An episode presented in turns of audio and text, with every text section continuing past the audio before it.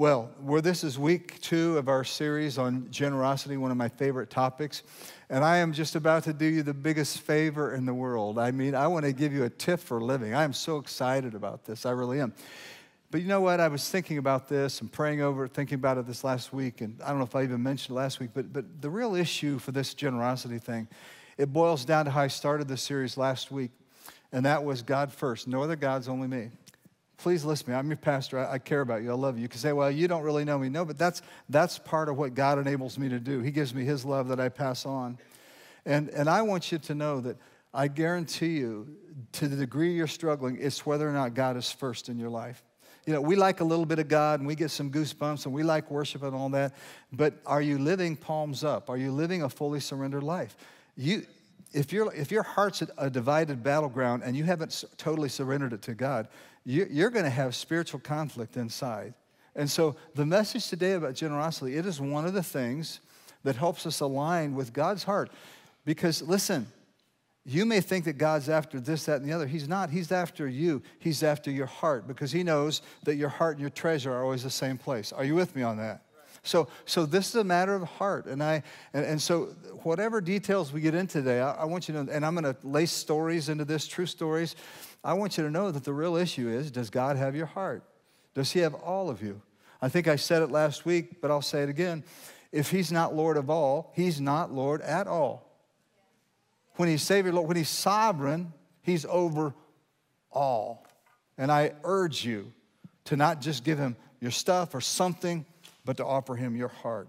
So, for those of you that are online, those of you that are in the room, I believe it's a good day to be here, and I'm going to passionately speak without apology about that word, generosity. Now, I just want to ask some questions. You don't need to raise your hand, you know, just point to the person next to you.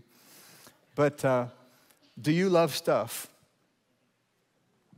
Now, I'm not so much interested in what you would say, but I wonder what your life shows. Are you a stuff lover? Or is anyone a recovering stuff lover?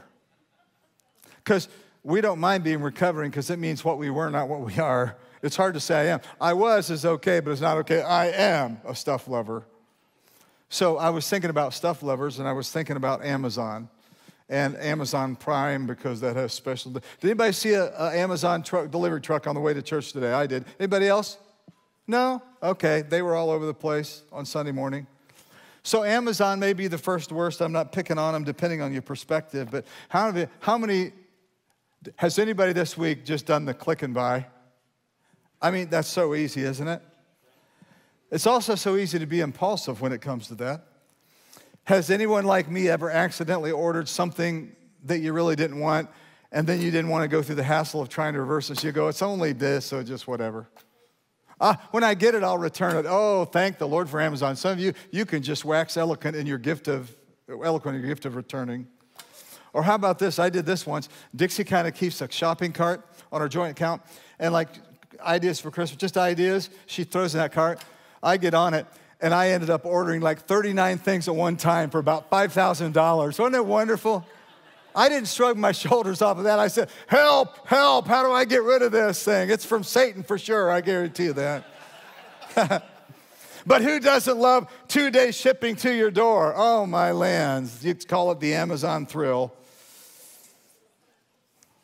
I got to admit, it is a wonderful way to Christmas shop, huh? You make that list, man, you can knock it out in a hurry, but it, it doesn't have the ambiance of being in stores, but it's okay. But the whole thing is, it's so easier to be addicted to stuff because it's so much easier to, easier to get. It's easy to put our fingers on. But here's the problem about January, the bill still comes due. And how many knew no, there are consequences to spending? Yeah.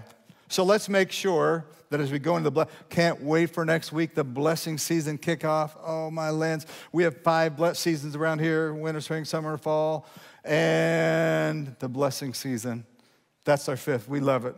Gonna kick that off next week.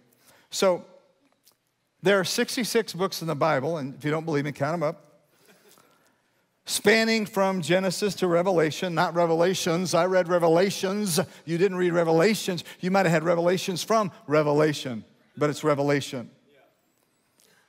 Did you know in those books, God speaks about things that have our hearts, like things, possessions, over 2,300 times. I wonder if God's trying to make a point. I wonder if he's trying to put his finger on something that he knows that many times we don't.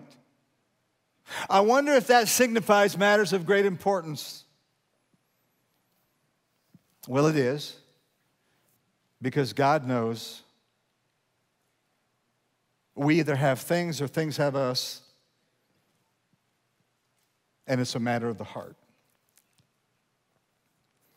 Those of you with kids and grands, do you remember we did a couple dedications the first service? I did one between services today, unusually, but we did it in my office. And uh, how many of you know that when you have a baby or grandbaby, I mean, they are just incomparably sweet. And as newborns, I mean, they may be as homely as all get up, but you love them and you think they are the best, the cutest, the brightest. They are doing thing at the things at their ages that no other child has done. They are brilliant. But then something happens around 18 months or so, you know? to your amazement and, and embarrassment because you know you didn't teach them these things. When other children around, they go for the toy. I don't care how old it is, they grab that toy, they clutch it, they turn away, and they say, Mine! I wonder where they learned that. Yeah? It's ugly, isn't it? But ain't it the truth? Oh, and some of you older children, many of you aren't in this room, but you know who you are. This happens almost every Sunday at Worcester Naz because when I'm going around greeting you, I always ask for a bite of your donut or a lick of your icing, and inevitably you grab it and you go, you don't say mine, you just show the body. I get the message. Get out of here, Pastor. Even though you gave me this candy, I'm not about to share it with you. I know how that goes. Hey, I did have a young girl, a, a preschool girl, that left me a big iced donut with sprinkles on it last Sunday. I'm forever grateful. I'm forever grateful. I think I'm going to frame it. I think I am. Well, God seems to know that the number one thing that people are really obsessed with, the problem with obsessions, a lot of times we'll never admit to it, but the number one thing that competes for our heart is, is stuff and money, things accumulating. And I'll say it, uh, many suffer from the disease, chronic disease called affluenza and stuffitis, if you will. And I'm suggesting that God's word says we need spiritual surgery and we need a stuffectomy as well. We need to get our priorities straight. And I pray that you'll be open hearted and palms up open in that way when it comes to this idea of generous living. Today, living abundantly. That, that's, I mean, that's a great word. Because I believe that this will level all kinds of, of influence for Jesus. Do it. Just be generous. Live generously. Make a decision. It'll never happen until you decide. But I'm going to tell you, you are being an influence right now. Yes, you are by the way you're living. Are you living generously? I'm not saying you're not, I just wonder if you are. Last week we talked about scarcity and, and abundance mentalities or mindset or whatever. And, and, I, and I told you emphatically that whatever you have in your mind and heart, these really lead to worldviews that cycle and cycle that determine where you are today. Scarcity is like this there's more. God loves you and He provides, and you consume and you lack, and you have anxiety and you have fear, so you medicate or comfort yourself by more consuming. That's the way it goes, and it's a vicious, endless cycle. But it doesn't start here with the release, it starts in your heart and mind. Proverbs 23 7a says, For as a person, as a man, as he thinks in his heart, so is he. So, would you mind bringing my water there, please? So, it really matters what you think. Thank you, Joel. There's so many, there's so many things that are in our thought life that have huge implications for us. And I want to lean into that just a little bit. Um, because everything flows really first how you think. Attitudes are shaped by what you think. It's about how you view the world. What you think about is generally what you end up doing, and, and, and it's just so true. And, it, and it, isn't what you do necessarily, but it's you need to change the way you think. I love Romans 12 too, and it's one of my life verses that I love. Here it reads Don't copy the behaviors the, of this world, and, and that's stuffitis and all the above. But let God transform you into a new person. How? By changing the way you act. Is that what it says? No, by changing the way you. Then, when you allow God to change you, then you will learn to know God's will for you, which is good, pleasing, and perfect. Isn't that something? God loves you so much, he, he, he lays his perfect will over imperfect people like you and me. Isn't that good? And you know what? The results are good. The results aren't perfect, but the results are good because he lays his perfect will over our imperfect lives. So we pray, Dear God, I'm thinking, am I thinking the right way? I just wonder. I, I want my thinking to align with yours. Are my perspectives, are my values, are my priorities properly aligned with your heart? And I don't mean were they, and I don't mean will they be, but are they right now because now matters. So let's look at the one of uh, the particular specific miracles of Jesus. And, and let's focus in on that for just a little bit. So, I want to talk about the feeding of the 5,000. And if you've read your Bible at all, you've ever heard, you know that, that in that day and time, they didn't do a total head count. They counted the head of the family, was all.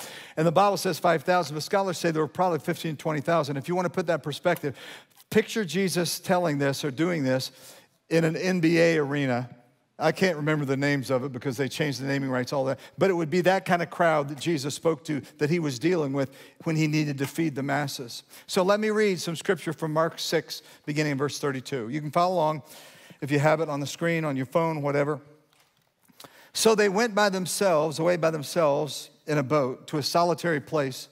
But many who saw them leaving recognized them and ran on foot from all the towns and got there ahead of them. And Jesus was probably humanly wiped out and tired, but when he drew near, he saw this crowd. 34 says, When Jesus landed and saw a large crowd, he had compassion on them. I want to tell you, compassion and generosity are kind of synonymous in many ways. Because they were like sheep without a shepherd. They were kind of milling around, almost like they were lost, looking for something. So he began teaching them many things. And I think that's how he feels about us. He sees us going here, going there, looking for this, looking for that. And his heart has compassion. And he wants to teach us many things. Will you allow him to, even about this topic today? Read on, 35. By this time, it was late in the day, so his disciples came to him.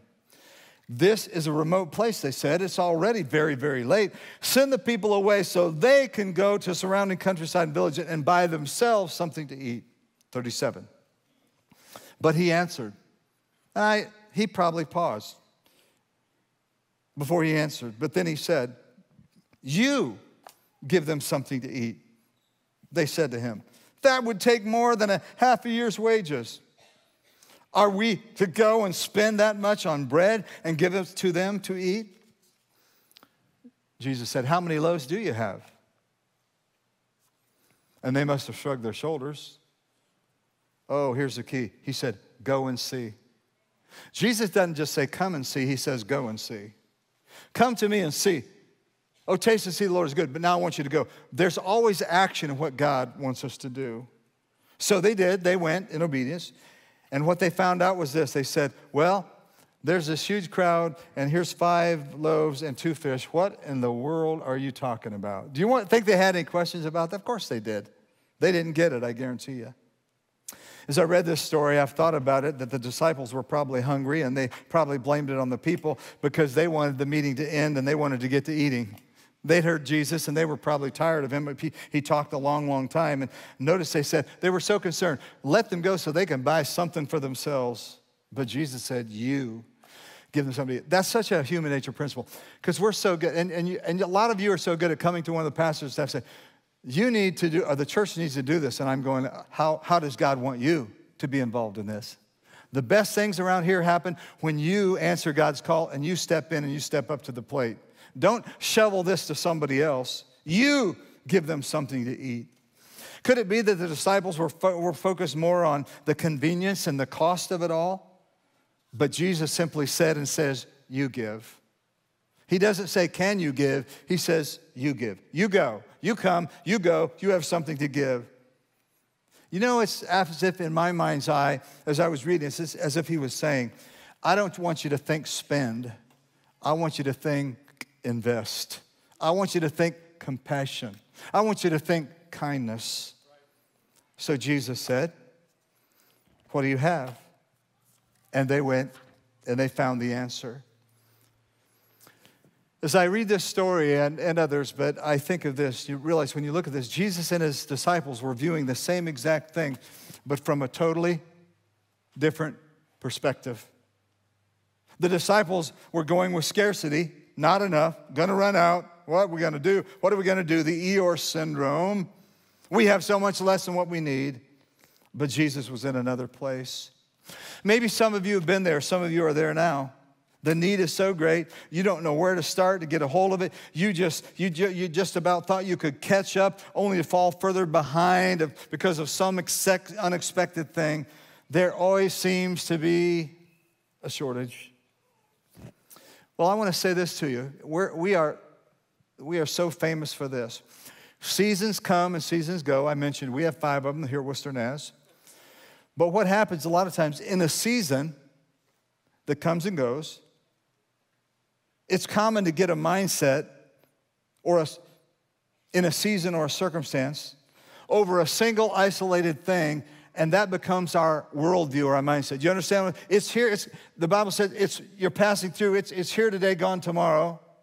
But that becomes our. We get stuck there and we cycle there. We live and wallow in that. There's never to be enough. I want to tell you, if that's your mindset, I can guarantee you that prediction will come true. That's a self fulfilling prophecy. But Jesus had a different lens. He was looking through. He knew firsthand of his Father's abundance. This is the belief that this isn't all there is, there's more than enough. And how many of you would say Jesus was right? Jesus is always right. So the disciples were not enough to go around. Jesus said, There's more than enough. And as a result of this miracle, the Bible tells us that all the people ate and were satisfied, and the disciples collected extra. And I'm not sure what they did. They probably divided it up and sent it home with people. But the scarcity mindset says, ah, I don't know, I don't have, don't have, I'm gonna hold, I'm gonna hoard. But the abundant mindset says, what do I have and what can I give? There's more where this came from.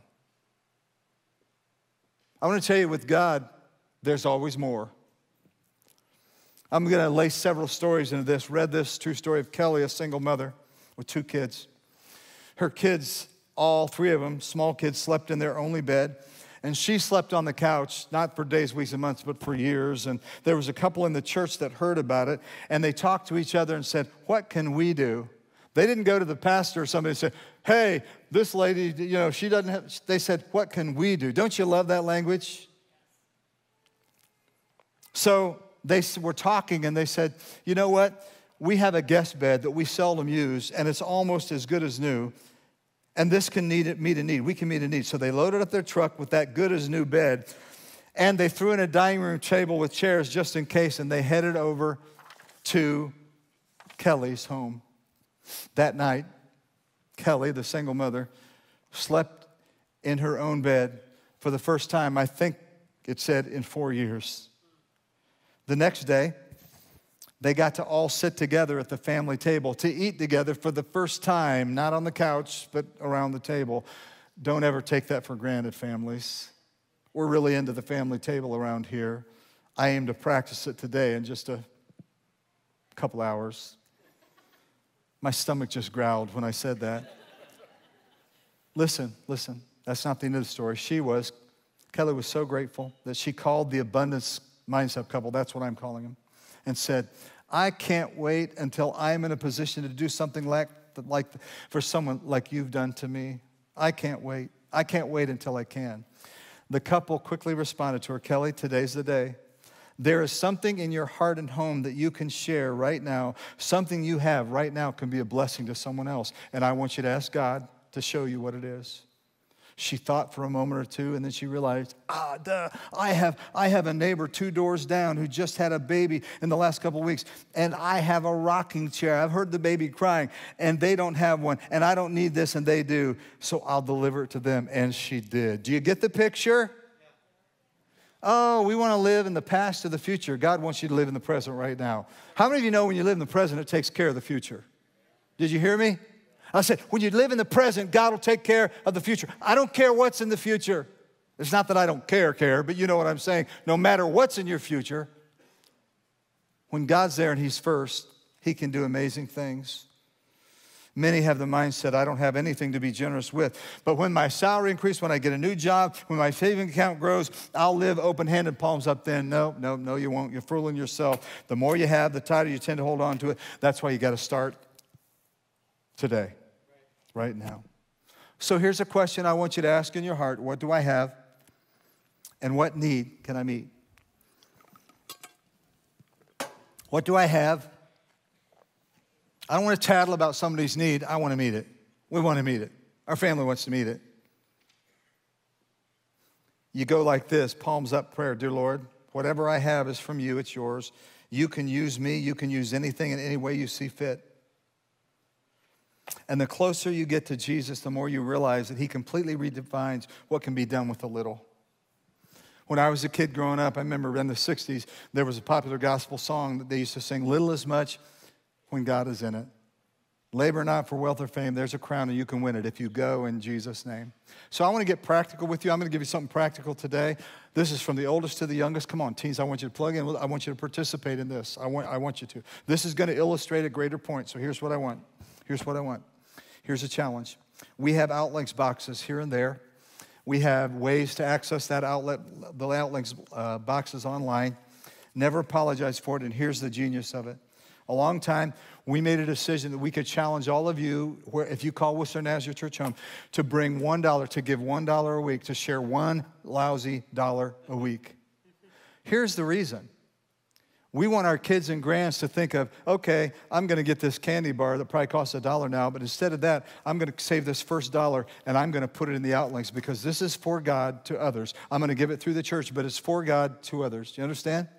And we felt like it's totally reasonable that every single Sunday that anybody tunes that comes online or, or comes in this house, that, that a dollar per person in your family that everybody that, ha, that has nothing you're not getting credit for it there's nothing like that it's just what we do. It's unmarked but it enables us to do so many of the things that pastor andrew shares about time and time again because we can be generous to others.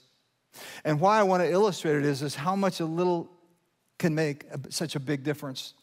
For example i think we have a screen maybe a shot there but let's just say our average attendance now all things considered is right at that 1500 mark every sunday and yet we give in the outlinks box $644 a week. Is there any disparity there? I don't know what percentage, but we're, we're a good ways below that 15%. It's not that we haven't ever gone more than that, but that's our averages I'm talking about. So I'm challenging you in this. We, we ought to be over $1,500 a week just for others, unmarked, just for others. This never comes to us, it goes out, out, out, out, out for others. A single dollar doesn't buy much these days, does it? I mean, even dollar stores now are false advertisement. They need to put on their sign, dollar and 25 cent stores. You know, I mean, you can't hardly get anything for a dollar. But here's the good thing in God's economy we can make a difference when we stack our dollars together. Agreed? Do you, do you understand? I want you to understand what's behind this. Teens, I, I want you to think at school, up, oh, that's a dollar I can give away. I don't care what you do with your money, but just say, can give this to others. Just a dollar? But oh, the impact our dollars can have together. I've seen it. So here's what I want another screen coming up. Right now, before the end of service or at the end of service, worship, I want you to put your $1 on that stack, if you will, of what you normally do. Go online, go to our Giving Act, text it, whatever, Alex box, there's accessible all the way. And here's why because I have in my heart that we can go to a whole new level, not just a one time thing. God wants you to have a new perspective when you see what can happen when what seems so small and insignificant, when you do your part, how it can grow and grow and make a difference. And you could say, I did my part. I'm a part of that. We want our kids and children to be a part of that, our grants. We'll, we'll let you know what the outcome is next Sunday. So I'm going to write down. I, I came down first service and did the same thing. Dixie and I always do multiple dollars. We put them aside first thing uh, with cash we have for groceries, et cetera, like that. And I'm adding that. So I want you to respond. I want you to respond sometime. I want everybody to respond. And I promise you, I'll report next week what we do together with just $1 good, bad, or ugly, whatever the outcome may be. You okay with that? So if you live with a scarcity mindset, you're right. There will never be enough. But that doesn't start with hoarding, that starts with giving. It starts with being generous, an attitude inside out. Your life, if you have that scarcity deal going on, be marked by fear and anxiety and more and more and more and consumerism, all of that. That's not God's plan and purpose because He says in John 10 10b, I have come that you might have life and that you might have it more abundantly. Live abundantly, the subtitle of this message on generosity. Everything about the nature of God is more than enough. His nature is abundant and extravagant. His family needs to, to demonstrate that as we move through this world. We need to align our lives under God. I've been saying, make sure we're on God's side when it comes to generosity. Two points as I round the corner. How can you experience and live that life of abundance? Two things. The first thing is listen, God multiplies what is blessed. And a long time, I've, read several books by Robert Morris, the best books I've ever uh, read on, on give, returning and giving. Um, but he, he teaches a concept that I'll hit in a little bit. But let's go to Mark 6, verse 40. So this is the miracle continues, and I want you to think about it. I want you to think about it. So they sat down in groups of 50 or 100. Jesus took the five loaves and two fish. He looked up to heaven and blessed them. That's what we want to do before we eat our family meals today. Then, breaking the loaves into pieces, he kept giving the bread to the disciples so they could distribute it to the people. He also divided the fish for everyone to share. The blessing of God over anything and everything in our lives is so powerful. Does anybody beside me want the blessing of God over your life, over your family, your home, your children? Okay, God wants to do it more than you want it, but the, here's the catch you must be willing to surrender yourself to God's way. You don't have to, but that's the requirement. He won't make you, but you can't. I think sometimes we want to cash in on God's blessing without surrendering our lives to Him, and that's, that's false. That's what it is. Yeah, Robert Morris teaches specifically about returning the first, which is God's tithe, the first 10%. He said it releases a, a, blessing. He said, you can, you can argue with me, but I've seen it, I've experienced it over and over. It releases a blessing over all your life because you're returning what is not yours to keep in the first place. It never was yours, it belongs to God. And God said, It's holy, it belongs to me. Returning it releases blessing, he said. Oh, I couldn't agree more. I alluded to Malachi last week, at that familiar passage that reads, Bring the whole tithe into the storehouse, that there may be food in my house. Test me, test me in this, says the Lord Almighty, and see if I do not throw open the floodgates of heaven. I've really never worked with that phrase before. And pour out so much of a blessing that there will not be enough room to store it. Now, that's God speaking. That's not me making it up. You've got to decide if you're going to trust Him and believe it and act. This sounds to me, though, as I read it, like a more than enough promise. A lot of people would say, what, what is tithing, Pastor? Is giving God 10%? And I say, no, no, no. It's giving Him the first right off the top. Giving Him first. God doesn't do leftovers. Of all increase, any increase, the first goes to God, returns to Him. God must be first. He's first. He's your Savior, He's your Lord. When God is first, He begins to align the rest of your lives because it's an issue of the heart. I believe this scripture is timely and it's a relevant challenge. This test me, see for yourself. Here's what he promises listen. How many times do you read? You can look it up. Say, how many times are the floodgates of heaven? How many times is that phrase used? I, I think maybe three in the whole Bible, but the first one is in Genesis. You know what that's referring to, the floodgates of heaven? What did God do? The earth was full of sin, and, and God hid Noah in his ark. You know the whole story. But then God opened the floodgates of heaven, and what happened? The whole world was saturated, overflow, right? Everything was saturated. There was nothing left untouched by the floodgates of heaven. Well, what was true there, it's the same ter- terminology that's used here. God uses the floodgates of heaven in this passage to illustrate his blessing. I'll say it again when he blesses, nothing is left untouched. Some of you got an attitude, but you've never put God first. So, how do you know? You can't say he doesn't keep his word. You've not tried it. You haven't tried it as a way of life. He said, This is the way I want to bless you. I want the floodgates of heaven to pour upon you and your family. There's so much more than you can imagine, but He's waiting to pour in and over your life. He's looking for hearts that put Him first because those are hearts that He, that he can trust with the abundance of heaven, the floodgates of heaven, if you will. He wants to pour it on those who invest for His glory with compassion. He can bless hearts and lives that put Him first with the floodgates of heaven. Oh, I love that phrase the resources of heaven, not Wall Street and not the lottery and not some get rich quick scheme or whatever. Another great story. A young couple pulled their pastor aside. I smile, I can see it happening. Oh, we got to tell you a great story, great story. I'm always into great stories because they're really testimonies that you give. So they said, We've been giving for years, but we want you to know that last month we started tithing and returning the first 10% for real. The pastor kind of, he said, For real? What do you mean tithing for real? What were you doing a month ago? And they said quickly, Oh, Pastor, well, we were just tipping God every now and then. We'd throw some money at him every now and then. You know, if, if the service good, the worship band was really kicking, we'd throw some money there. Or if we got goosebumps over some need, we'd throw something. But it said, there came a moment for us, and I want you to hear this story. This, we're getting the important part. There, there came a moment said either we believe this or we don't. Either we trust God or we don't. So they decided to take a step of faith together, and they began to return the first. And he said, Now, God has blessed us financially just in this month in ways you can't believe, but he said, Here's what we really want you to know. Better yet. Our marriage through this act of faith has developed and gained a new intimacy. When we took that step of faith, it brought a closeness we never had before because they were talking about it and praying about it together. They made the decision together. He said, In worship now, the tears start flowing for us, and it feels like God is just one inch away from us. We can touch Him. Hey, this is about the abundance of heaven. Huh? Do you want that? I do. I'm not sure you do, but I do. I want to for you, okay? Listen. Your soul was made for this, whether you know it or not. Your heart was created for this. You want God to bless and multiply. Yes, yes. But are you willing to do life His way? I say it again. He wants to trust you, to trust Him. He wants you to take this step of faith and decide God first. Oh, that's more than lip service. That's more than something we just say cliche. It's actuality. If you still feel stuck in your spiritual life, I direct you again and ask, is God first in your life? As long as He is not first, there'll be conflict. When He's first, there's troubles and struggles, ups and downs. I'm not saying that's not, but I want to tell you if you're spiritually stuck, it'll go right back to this root God is not first. I pray that you will make Him that.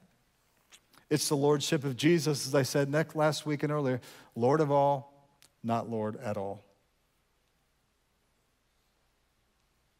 He wants to saturate your life, your world, with His love and power. The second thing, God not only multiplies, and final thing, God not only multiplies what is blessed, oh, I totally believe this, He multiplies what is given. Given. We see that in the story. Let's go to the Matthew version of it in 14, 18, bring them here, Jesus said. That's the loaves and the fish. He told the people to sit down on the grass, as I read.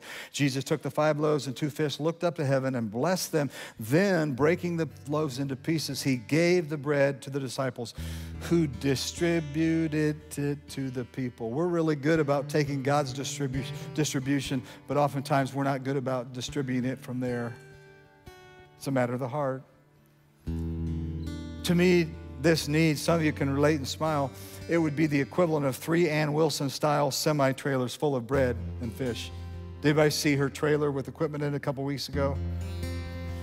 The supernatural miracle multiplication must have happened gradually as it left their hands. Wow. Distributed by Jesus and by his disciples. I want to tell you there's supernatural power in the distribution Everything about following Jesus is counterintuitive. It goes against the grain. You find your life by losing it. What? The greatest will be the one who serves. You love your enemies. You do good to those who hate you. You bless those who curse you. You bless and don't curse them in return. It may not seem to make sense, but it really does from a heavenly perspective. You find your life through surrender to the one who gave it all for you. How many know Jesus gave it all for you, not part, not partial? Everything about following Jesus, I'll say it again, flows counterculture because we're not much into saying, I surrender all. Proverbs 11, 24 and 5 say it. One person gives freely, yet gains even more. Another withholds unduly, but comes to poverty. A generous person will prosper. Whoever refreshes others will be refreshed. That's that floodgates of heaven refreshment. Well, nearly done. One more great story, one of my favorites. This should be no surprise because this is the economy of God, of heaven. This is how the floodgates of heaven work. It's an adventure, a great adventure of a lifetime that God has for you, He wants for you. You were not created to be a reservoir for stuff. You were created to be a life flowing, life giving river of generosity. Are you? If you wonder whether or not you are, ask those people around you. Ask your spouse, ask your kids, grands. Love this story one of my favorites. Chris and Cindy were at a low point financially and they were in debt and struggling. And some of you can certainly relate to that. Well, on the way to church this particular Sunday morning, they, uh, they talked and didn't know how they were going to really buy groceries to their budget level for the next two weeks because they were short. And in worship, when a part of the worship was the offering was received and given and the tithe was returned, Cindy pulled out her, their tithe check and she gave it anyway. How do you know that it was a matter of her heart before it left her hand? Do you understand what I'm saying? She decided in her heart but as she did it, her husband overheard her say, God, I trust you. Then it left her hand. You see, the God, I trust you, that's an inside out kind of thing.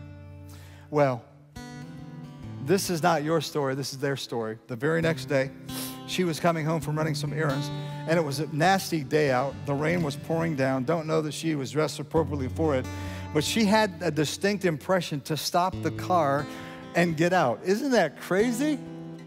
Silly? She didn't know what to do when she got out, so she just started walking down the road a little bit. And would you believe, within 20 feet, she found a stack of money lying in the middle of the road. And you know, if that was you, you'd kind of be looking around. You'd think it was a booby trap or something. You know, someone exploded. So she hesitantly picked up, looked around, nobody's there. So she got in the car and went home. It was $520, way more than their two week grocery budget was going to be.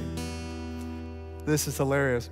So Chris, her husband, saw her came, come in. He was at home. She came in holding the money, and she was crying uncontrollably. And he said, Oh no, dear Lord, she knocked off a 7 Eleven. She's robbed it. We're in such a bad place. Well, she told the story, and they called the police and reported it. And the police said, if no one claimed it within 72 hours, it's yours. No one did, and it was theirs. And as she held the money in their kitchen, Chris heard her saying and praying, Oh God, we're not alone. We're not alone. You know, you know you're with us. That's the kind of God we serve. That's their story. What's your story? Matthew 6 31, 33 says it. So don't worry, saying, What shall we eat? Or what shall we drink?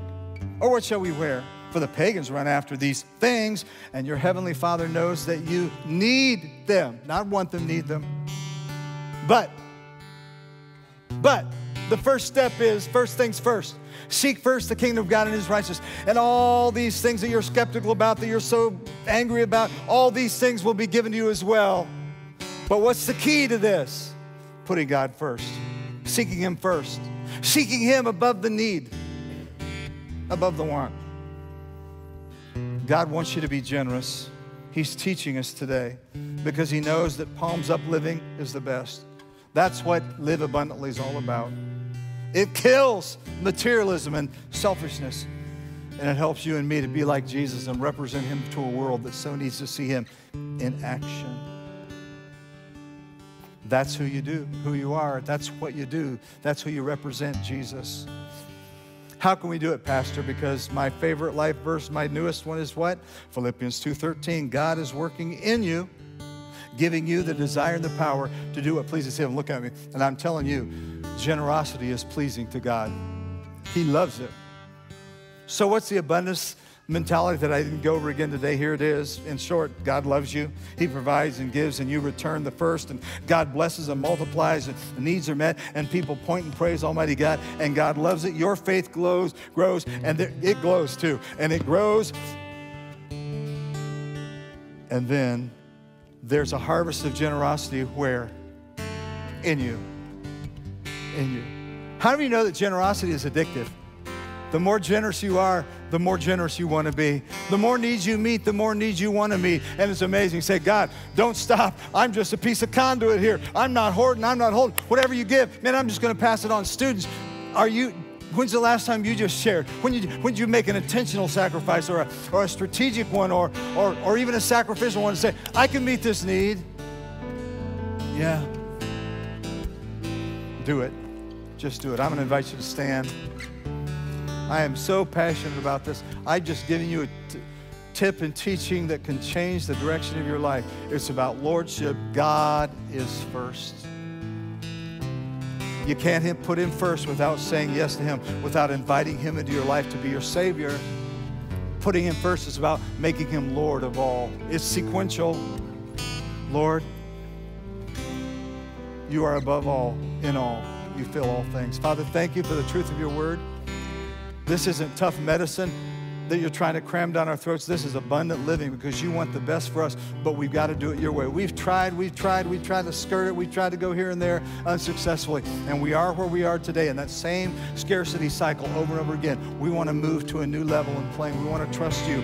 And we want you to be able to trust us with the floodgates of heaven, the abundance of heaven. So we say yes to you. We give you our sin, we give you ourself, and we say all to Jesus, I surrender. All to him I freely give. And we want to live in that way. Bless us now as we even use this personal illustration and, and do a dollar for others. And, and may it be a sticking point, a, a, lesson that we never forget to see what you can do with how you can make an abundance out of just a little bit as we all participate together. Thank you, Lord. Let's worship Him. You're standing. Come on, lift your voice and sing. Let's honor Him. Let's honor Him in action and in truth, not just in words.